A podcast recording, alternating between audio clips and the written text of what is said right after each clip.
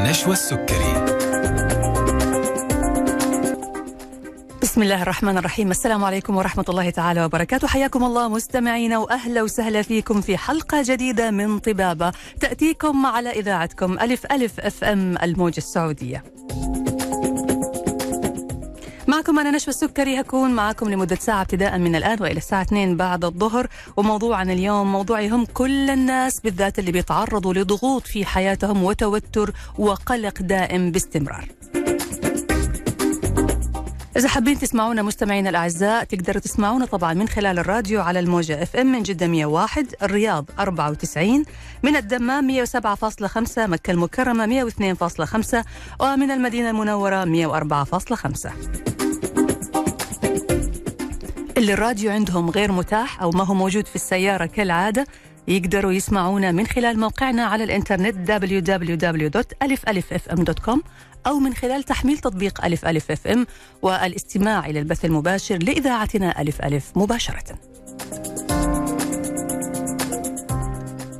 اللي حاب يتواصل معنا مستمعينا الكرام تقدروا تتصلوا على هاتف البرنامج 012 61 61 100 أو ترسلوا رسائلكم على الواتس 055 66 89 01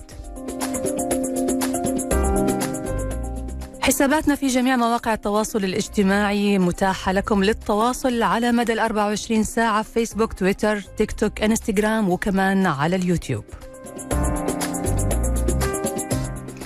الحلقة هتكون متاحة بإذن الله تعالى خلال 24 ساعة من بثها.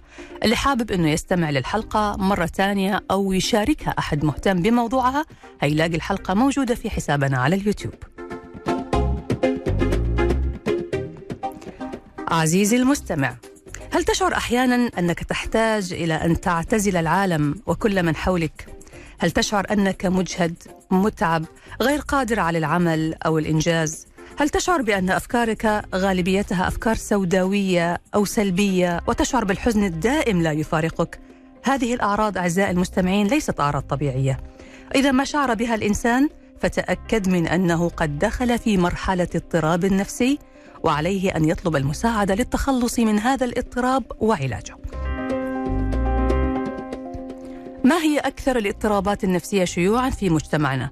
ما هي أسبابها؟ متى تزداد؟ كيف يمكن أن نعالجها؟ كيف نعود إلى ممارسة حياتنا بنشاط وحيوية؟ كيف نسترد أنفسنا مرة أخرى في دوامة الضغوط والتوتر والقلق الذي نعيشه مع الصراع الذي يعترينا ونحن نتابع ونشاهد مواقع التواصل الاجتماعي المليئة بأكاذيب تجعلنا نشعر في بعض الأحيان أننا فاشلون لم نحقق شيئا في حياتنا وأن غيرنا قد نجح وحقق ما يتمناه هذه الأسئلة وغيرها سنطرحها اليوم على ضيفة حلقتنا الأستاذة مها الشمري أخصائي نفسي أول في علم النفس العيادي بمستشفى الملك فهد بجدة.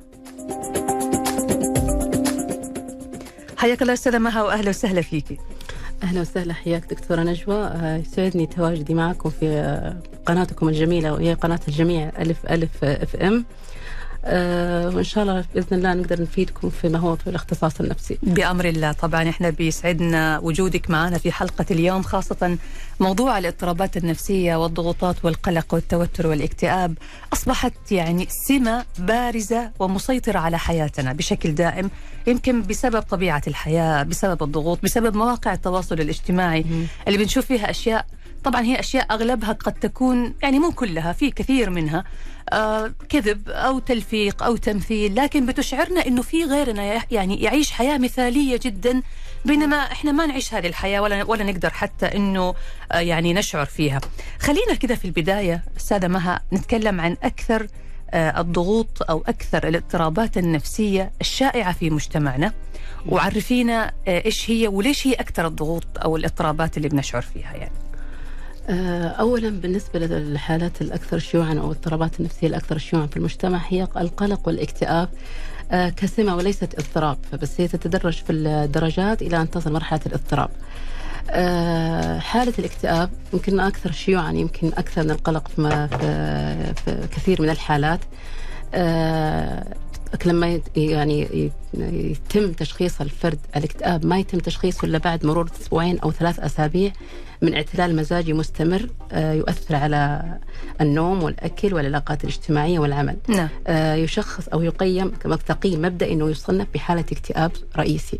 وله درجات يعني حتى قبل ما يصنف إنه اكتئاب كاضطراب له درجات ما بين بسيط إلى متوسط إلى شديد. آه في نقطة حبيت أوضحها قبل ما أشرح حالة الاكتئاب إنه في ناس يعني تخلط ما بين الصحيح نفسيا والسوي نفسيا. الصحيح نفسيا الخالي من أي مشاكل أو مشكلات أو سمات نفسية سلبية. آه لا يوجد آه شخص في العالم صحيح نفسيا 100% لأن كلنا نتعرض لضغوط واضطرابات أو أو مشكلات اجتماعية أو تغييرات اجتماعية تسبب لنا مشاكل نفسية. نعم. لكن تصنف كمؤقتة آه، فترات محددة في أوقات الضغط النفسي أو أوقات الضغط بشكل عام. نعم. بالنسبة لحالة الاكتئاب هي عن الاكتئاب والقلق بس راح نتكلم عن القلق لاحقا. الاكتئاب يقيم كحالة اكتئاب مرضي بوجود أعراض تقريبا ما بين ال 21 10 أعراض.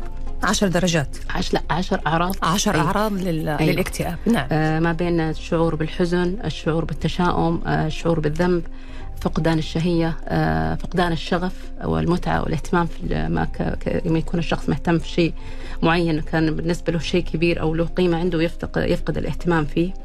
آه فقدان الوزن آه فقدان الشيء زي ما ذكرنا. آه عدم الشعور بقيمة الذات آه العزلة العزلة مم. الخمول آه مم. عدم أن يكون النشاط ما هو يعني ما عنده النشاط السابق اللي كان فيه مثل حالته الطبيعية نعم هذه حالات مبدئية مم.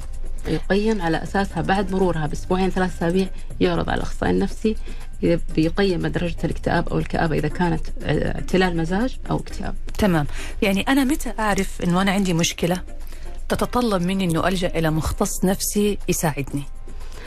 آه، التدخل النفسي يأتي حينما يتعطل أغلب الانشطه الاجتماعيه للشخص. نعم. مثلا العمل، عدم الرغبة في الذهاب للعمل أو أو انخفاض المستوى الدراسي إذا كان طالب. آه العلاقات الاجتماعية تكون أسوأ من الوضع في الوضع الطبيعي السابق. نعم. آه مثلا في عوامل مسرعة أو نسميها عوامل يعني اللي هي اللي تسبب السبب المفاجئ الكتاب مثلا لا قدر الله فقدان شخص غالي في في العائلة. مم. آه، في حالة تسمى الحداد النفسي. الحداد النفسي تستمر ستة أشهر فقط. يكون فيها للشخص يمر في جميع الحالات الفقد والألم والحزن لا يتدخل فيها العلاج النفسي بشكل خطة علاجية لأنها ما هي أخطاء معرفية أو في الذهن لا هي ظرف طارئ. فأنا هذه يسمى حداد نفسي. ما بعد الحداد النفسي؟ يدخل في يدخل في مرحلة اكتئاب. فاذا استمر أكثر أيوه. من ستة شهور هنا دخلنا في مرحلة الدبريشن أيوه. اللي هو الاكتئاب. نعم. يحتاج تدخل. آه غير الموضوع فقد الشخص فقد العمل. أو في حالات الطلاق. آه فقدان مثلا آه مكانة اجتماعية آه مثلا تكرر آه عفوا إعادة السنة مثلا في الفصول في الفصول الدراسية. آه مثلا الخروج من العمل أو فصل من العمل هذه برضه من النقاط المهمة. نعم. أحيانا يكون اكتئاب مزمن ما يكون ظرف مفاجئ. يعني مم. يكون من الطفوله يستمر على حسب ظروف اجتماعية في الأسرة. يكون مزمن. إحنا نسميه depression chronic depression يعني يكون مطول يعني نعم. يكون مستمر مع مستمر الشخص.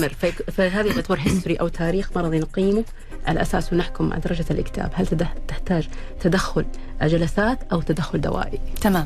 بس يعني آه، في نقطة برضو حابة أستوضحها من حضرتك هنرجع لها بعد ما نطلع الفاصل وهي يعني الأعراض اللي حضرتك ذكرتيها اللي هي العشر أعراض هذه اللي تعطينا مؤشر إنه الشخص عنده اكتئاب. ممكن بعضنا يشعر في جزء منها. ممكن يشعر بعرضين بثلاثة بأربعة. عدم رغبة في العمل موجود عند كل الناس بلا استثناء. آه مثلا الشعور بالإجهاد الشعور إنه آه، طفشان. فنبغى نفرق هنا بين الاعتلال المزاجي أو إنه أنا ما أبغى أقول بتدلع لكن أبغى أقول إنه لا أنت ما عندك مشكلة بس أنت يبغى لك يعني تقوم وتتحرك. صلابة نفسية عالية. بالضبط. هعرف منك الإجابة على هذا السؤال بعد ما نطلع فاصل قصير ونرجع بعد نكمل حوارنا. لازلنا نستقبل أسئلتكم على الواتس 055 66 89 صفرين واحد. خلوكم معنا وضيفتنا اليوم الأستاذة مها الشمري أخصائي نفسي أول في علم النفس العيادي بمستشفى الملك فهد بجدة. فاصل وراجعين.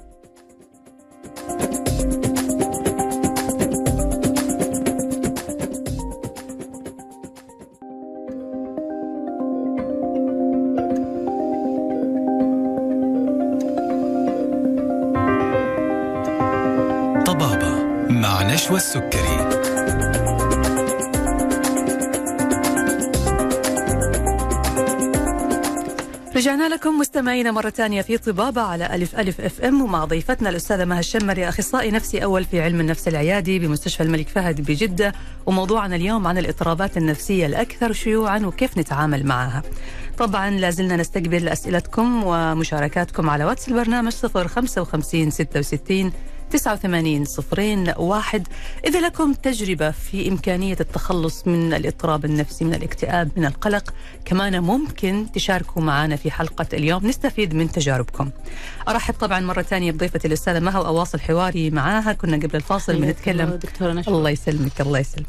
كنا قبل الفاصل بنتكلم عن آه، أكثر الاضطرابات شيوعا وذكرت لنا أنه أكثر حاجتين القلق والاكتئاب وبدينا في الاكتئاب وعرضت لنا طبعا إيش هي أعراض الاكتئاب. وكان السؤال اللي ننتظر الإجابة عليه. متى نعتبر أنه حالة الاكتئاب هذه فعلا دخلت في مود الاضطراب النفسي؟ مو مجرد اعتلال مزاجي أو إحساس بالطفش أو إحساس بالملل خاصة أنه حياتنا الآن أصبحت حياة كل شيء فيها متاح فبعض الناس صار يجيهم ملل من كثرة الرفاهية في بعض الأحيان. فهذا السؤال كنا حابين نعرف الإجابة عليه أستاذة مها. يختلف على حسب الشدة الشدة والمدة. مم. يعني إذا استمرت الأعراض لأكثر من أسبوعين أو ثلاث أسابيع في المدة آه، أنها ع- مدى يعني وصولها مثلا ما بين الخط عندنا ثلاث خطوط اللي هي الأخضر والبرتقالي والأحمر. إذا كانت ما بين البرتقالي والأحمر كيف نقيمها؟ أنها تستمر أغلب ال- اليوم. آه، تكرارها آه، تع- تعطي لنا زي ما ذكرنا قبل شوي إنه تعطي الأنشطة الخاصة بالشخص. آه، تجاوزت مرحلة الأسبوعين أو ثلاثة أسابيع. يعتبر هذا المو- الموضوع لا يحتاج تدخل علاجي آه، إنه ما هو سمه أو أو عرض مؤقت لوجود مثلا مشكلة مثلا ممكن حصل لي أنا موقف اليوم. يأثر علي يومين ثلاثة أيام بعدين أرجع لوضعي الطبيعي خلاص انتهى الموضوع انتهى. الموضوع وترجع لطبيعة الشخص وطبيعة الصلابة النفسية وطبيعة النضج الاجتماعي عند الإنسان حلو في. أو النضج الفكري مم. في ناس لا يأخذ معاهم الموضوع فترة أطول في ناس يأخذ معاهم فترة بسيطة على حسب قدرة. أو قدرته على التعامل أو الموازنة في حياته. ممتاز. طيب إحنا الآن آه، برضو في عندنا آه، التكيف في المجتمع. آه، في كمان اضطراب التكيف اللي بيكون له تأثير على إحساسنا أو على إصابتنا بالاكتئاب. كلمينا عن هذا الشيء تمام. آه، اضطراب التكيف غالبا آه، يصاب فيه آه، حالة آه، أشخاص بالغين آه، تعرضوا لمسؤوليه مفاجئة. مم. أو مثلا آه، مثلا كا- كانت مثلا آه، مثلا آه، م- واحدة متخرجة في. بيت أهلها. فجأة آه، توظفت وتزوجت كانت جابت طفل في خلال سنة ونص تغير دورها تماما. ما هي متعودة مثلا قبل كذا يبقى المسؤولية الاجتماعية العالية. أي نعم. فهذا شكل stress عندها ممكن يشكل إشكالية في التكيف. ممكن هذا نوع من أنواع اضطراب التكيف. في نوع ثاني اللي هو المراهقين اللي يعني يتابعون ال social media يشوفون الوضع الخارجي مثلا اللي حاصل مثلا في التغيرات في برامج التواصل الاجتماعي في فيتضايقون من وضعهم في الأسرة إنه يكون وضع على قدرات يعني إمكانيات مادية محددة. فمو قادرين يتقبلون هذا الوضع لأنه ما وصل مرحلة النضج الفكري. نعم. إنهم يتقبلون هذا التغير مهم. عفوا ال- الوضع. فيصير في نوع من اضطراب التكيف عدم قبول الوضع الاجتماعي اللي هم موجودين فيه. حقيقة يطالبون الأهل أكثر من كذا. فعلا. أنا أتفق معك يعني موضوع مواقع التواصل الاجتماعي وال social media والحسابات المنتشره بكثرة. إيه. اللي صارت تعرض لنا آه، أشكال من الحياة البراقة المثالية الجميلة رومانسية. غير واقعية. الغير واقعية. أغلبها يكون فيها أشياء مصطنعة الهدف منها بس يعني مشاهدات. لأنه طبعا أيوة، بيستفيدوا ماديا. أكبر من. إي أتخيل كمان الفلاتر هذه اللي موجودة في ال في ال بعض الحسابات أو في ال- في التطبيقات هذه. الفلتر يطلع يعني جمال باهر فتات كذلك أحداث الحياة. وأحداث الفلتر إي يفلترون حياة يفلترون كل. شيء. بس بس فعلا قاعدة تاثر على الإنسان اللي قاعد يتابع. الشخص اللي بيتابع ما راح يرضى بعد كذا لا بحياته. حتى هذا الزوج اللي قاعد يشوف يلاقي واحدة طالعة مثلا تعرض محتوى معين. بشكل. كاذب من خلف فلتر وهي ما هي بهذا المستوى من الجمال بعدين طول في زوجته المسكينة اللي جالسة جنبه مكروفة في المطبخ. دوبها خلصت طبخه وغسلت الصحون وجاء جالسة يعني شكل طبيعي إنسانة طبيعية بتمارس حياتها بشكل طبيعي. أكيد إنه راح يصير عنده يعني آه، مقارنة. مقارنة مم. وبالتالي هيشعر بنوع من عدم الرضا وهذا بينعكس في النهاية على عدم رضاه عن حياته بشكل عام يعتمد على شخصية الزوج أيوة. إذا كان في شخصيات سطحية مم. وزي ما قلتي قبل شوي الفلاتر البراقة اللي اللي تغري المشاهد نعم إذا كان الزوج هذا عنده القدرة على إنه ينظر ما وراء الأضواء يعني هو هل يقيم هذه الشخصية فقط في الظهور الآن مهم. ولا يقيمها كامرأة تتحمل مسؤولية بشكل كافي يفرق. ففي ناس معلش على الكلمة هذه ما زالت المراهقه مستمر مستمرة معاهم في النظرة ما يكون عندهم نظرة شمولية للأمور أكيد فاستمر التفكير هذا.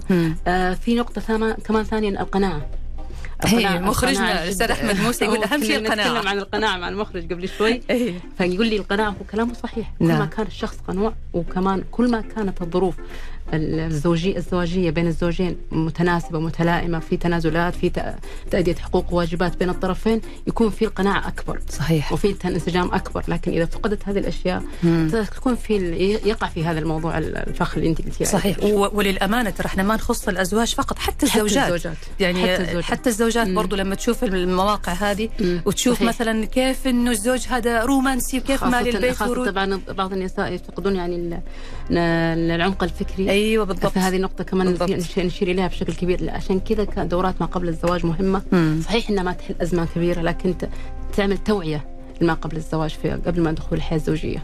اذا أول علاج هنا في هذه المرحلة قفل المواقع أو الحسابات اللي بتشعرك دائما بأنه حياتك ناقصة أو بيفتقد بتفتقد إلى شيء.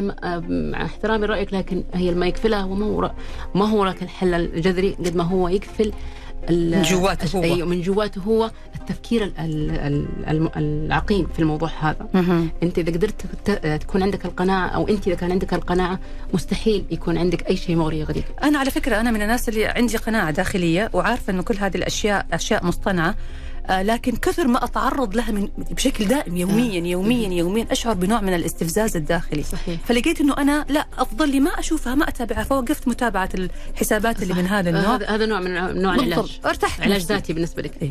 طيب نيجي الآن ننتقل لنقطة ثانية مهمة. ما أدري إحنا عندنا وقت قبل الفاصل ولا لا. ناخذ دقيقة كذا نتكلم فيها وبعدين نطلع فاصل. آه وهي آه عملية التشخيص. يعني أنا الحين أدركت إنه عندي مشكلة وتوجهت لأخصائي نفسي. كيف راح يساعدني الأخصائي النفسي أو إيش البروتوكول اللي بيتبعه الأخصائي النفسي؟ okay. الأخصائي النفسي دوره في الجلسات العلاجية والتقييم النفسي يستقبل الحالات إذا كان في مستشفى زي وضعت عندنا عيادة الطب النفسي. نعم. محوله من الطبيب النفسي آه كتشخيص clinical ي أو عفوا تشخيص طبي. إنه مثلا هذه حالة لديها أعراض اكتئابية أو مثلا أعراض قلق اي اني ديجنوستس يعني أي نعم. تشخيص.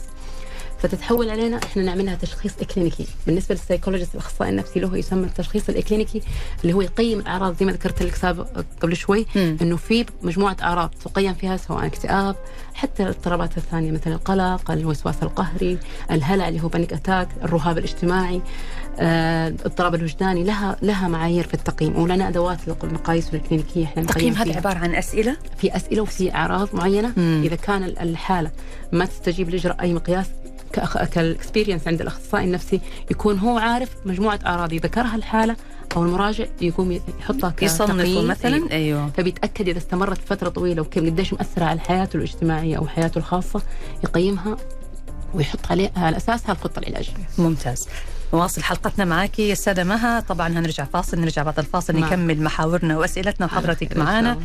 الأستاذة مها الشمري أخصائي نفسي أول في علم النفس العيادي بمستشفى الملك فهد بجدة. خليكم معنا مستمعينا الأعزاء فاصل وراجعين. لازلنا نستقبل أسئلتكم على الواتس 055 66 89 صفرين واحد. فاصل ور- وراجعين.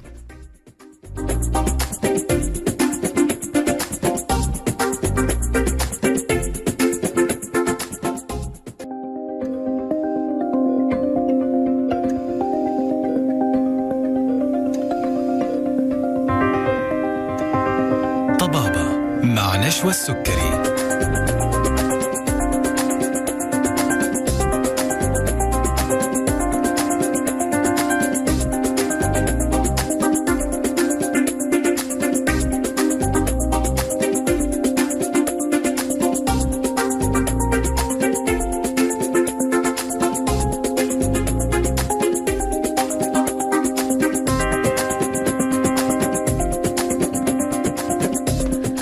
رجعنا لكم مرة ثانية مستمعينا في برنامجكم طبابة على ألف ألف FM ومع ضيفتنا الأستاذة مها الشمري الأخصائي النفسي.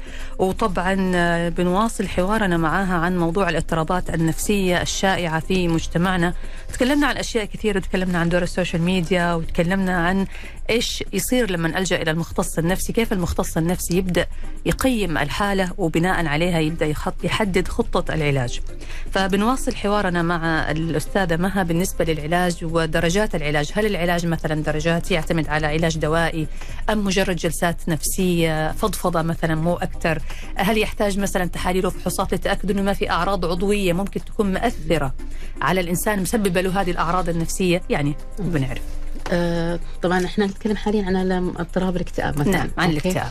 آه حالات الاكتئاب زي ما اتفقنا في بداية اللقاء إنه آه درجات. نعم. في الاكتئاب البسيط في الاكتئاب المتوسط في الاكتئاب الشديد. ما بين الاكتئاب البسيط للمتوسط خطة علاج ذهني سلوكي اللي هو cognitive behavior therapy. يعني؟ اللي هو كيف إن نحاول نعالج طريقة استقبال وإرسال الشخص للأحداث. نعم. يعني مثلا مها تختلف عن نشوة مثلا تستقبل الحدث بطريقة نشوة تختلف بطريقة ثانية تستقبلها. آه هذا الشخص يستقبلها بتشوه معرفي عنده. نعم. فإحنا ن- دورنا في الخطة العلاجية أن نحاول نعدل التشوه المعرفي عنده عن طريق تكنيكات. في ح- تكنيك اسمه سجل الأفكار عن طريق جدول الموقف اللي حصل. إيش تصرفت فيه؟ إيش كان شعورك؟ آه هل تصرفك أنت تقيمه صح؟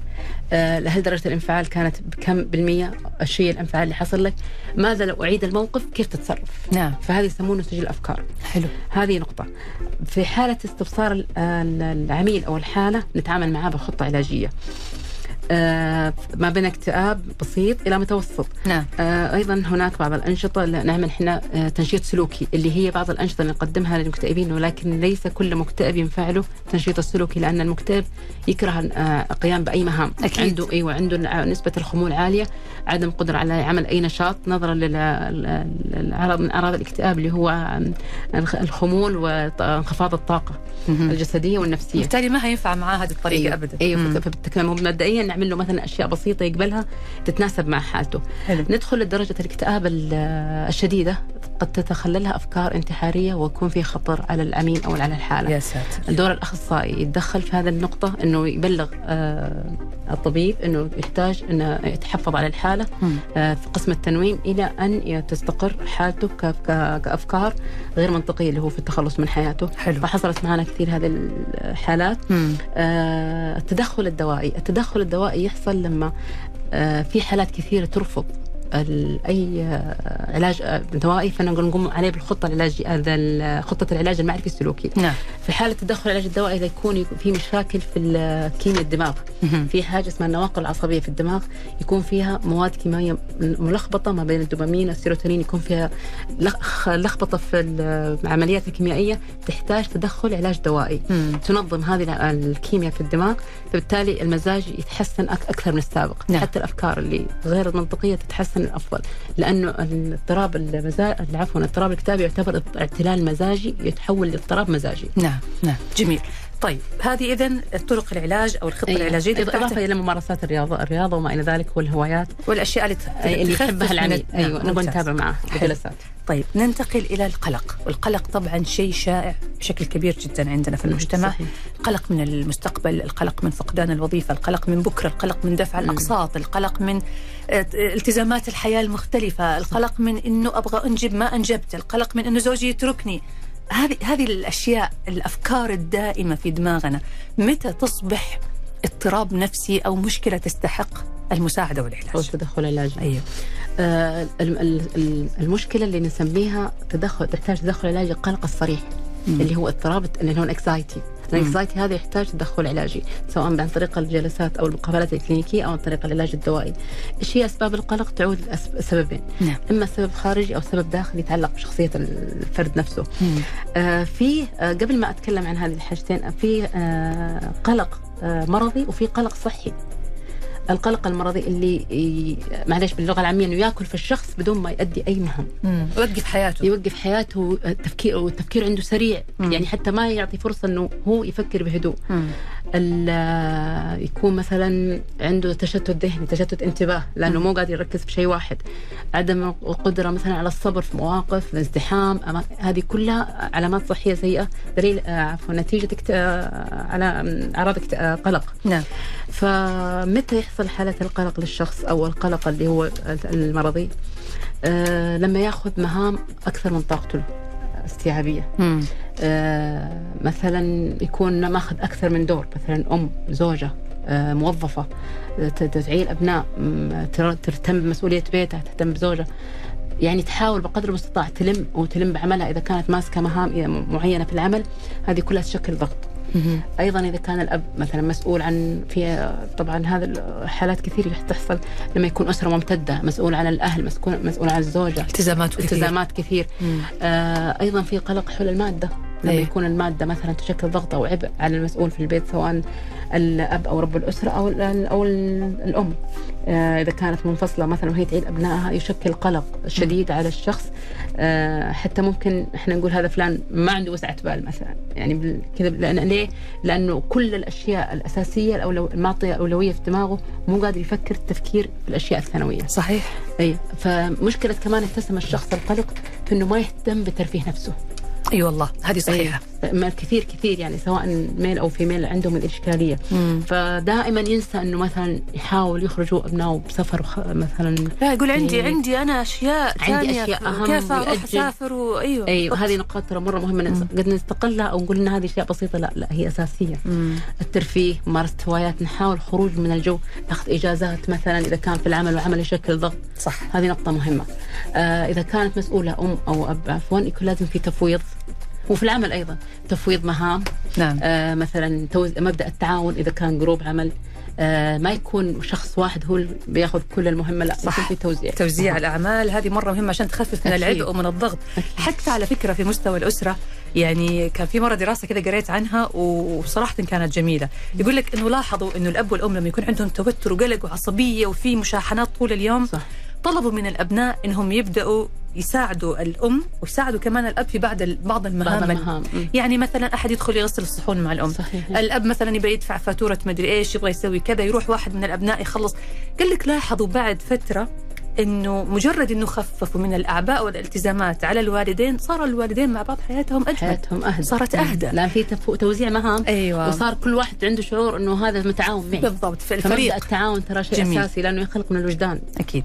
حلقتنا مستمرة معاك يا أستاذة مها بس لازم نطلع فاصل قصير ونرجع بعد ونكمل حوارنا.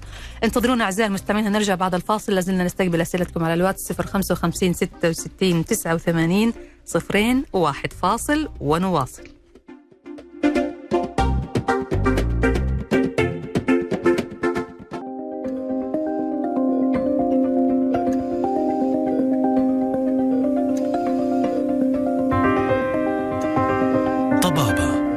مع نشوى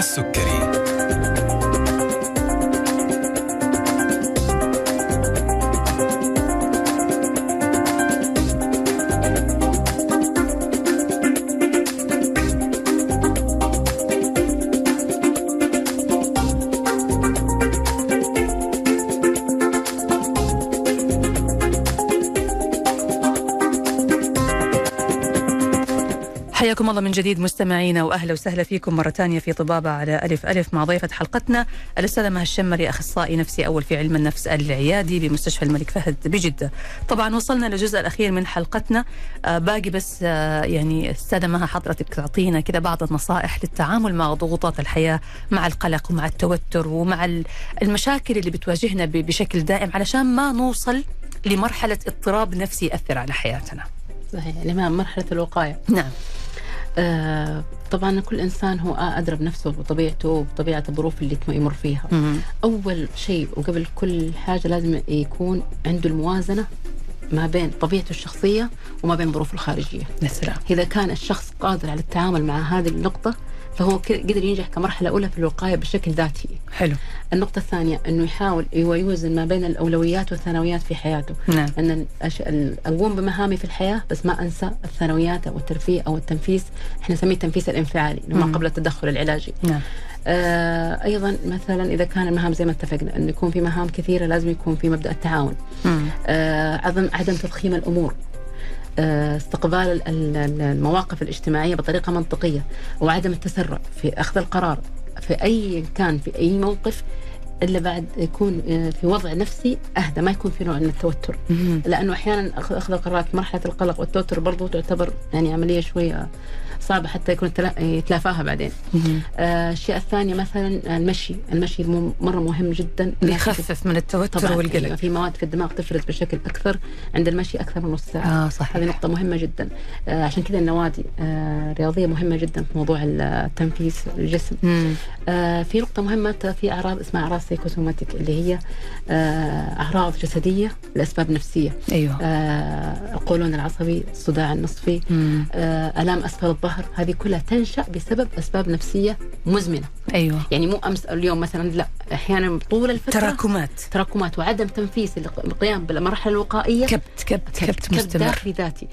والتعبير عن عن ما في الداخل بطريقة سوية لأشخاص ثقة. مم. يعني مثلا أنا ما أقول أنت تشتكي لاي أحد لكن تكلم حتى يكون في نوع من الاتزان النفسي ما يكون في نوع من الكبت الداخلي. فضفضة. أحيانا يكون الشخص من صغره أو من طفولته يكون عنده التزام الصمت ما يعطي كتوم رأيه. بطبيعته. كتوم مم. فتعود على هذه العادة وحس إنها آمنة واستمر معها المراحل حياته خلاص فبالتالي جسده آه، صار يعبر أيوه فجسمه بيعبر, يعبر نيابة عنه وهو مستغرب إيش اللي السبب أيوة. السبب نفسي صح. داخلي ولا شعور أغلب- ينتقل للا شعور صحيح بطريقة مزمنة أغلب آه، أعراض القولون اللي نحس فيها هي أعراض نفسية طبعاً. سببها أعراض نفسية أكيد جميل. أكيد يعني هذا الشيء ما في شك فيه آه الوقاية طبعا آه قلنا كذا نقطة مم. في آه، وقاية مثلا يعني لو جلست مع أخصائي نفسي ممكن يقول له طرق وقائية ما قبل التدخل مم. فممكن يكون فيها اذا ممكن يكونوا من جلسه أولى ما يجون ليه؟ لأنه بس مرحلة بسيطة يمر فيها يحتاج بس توعية فيها.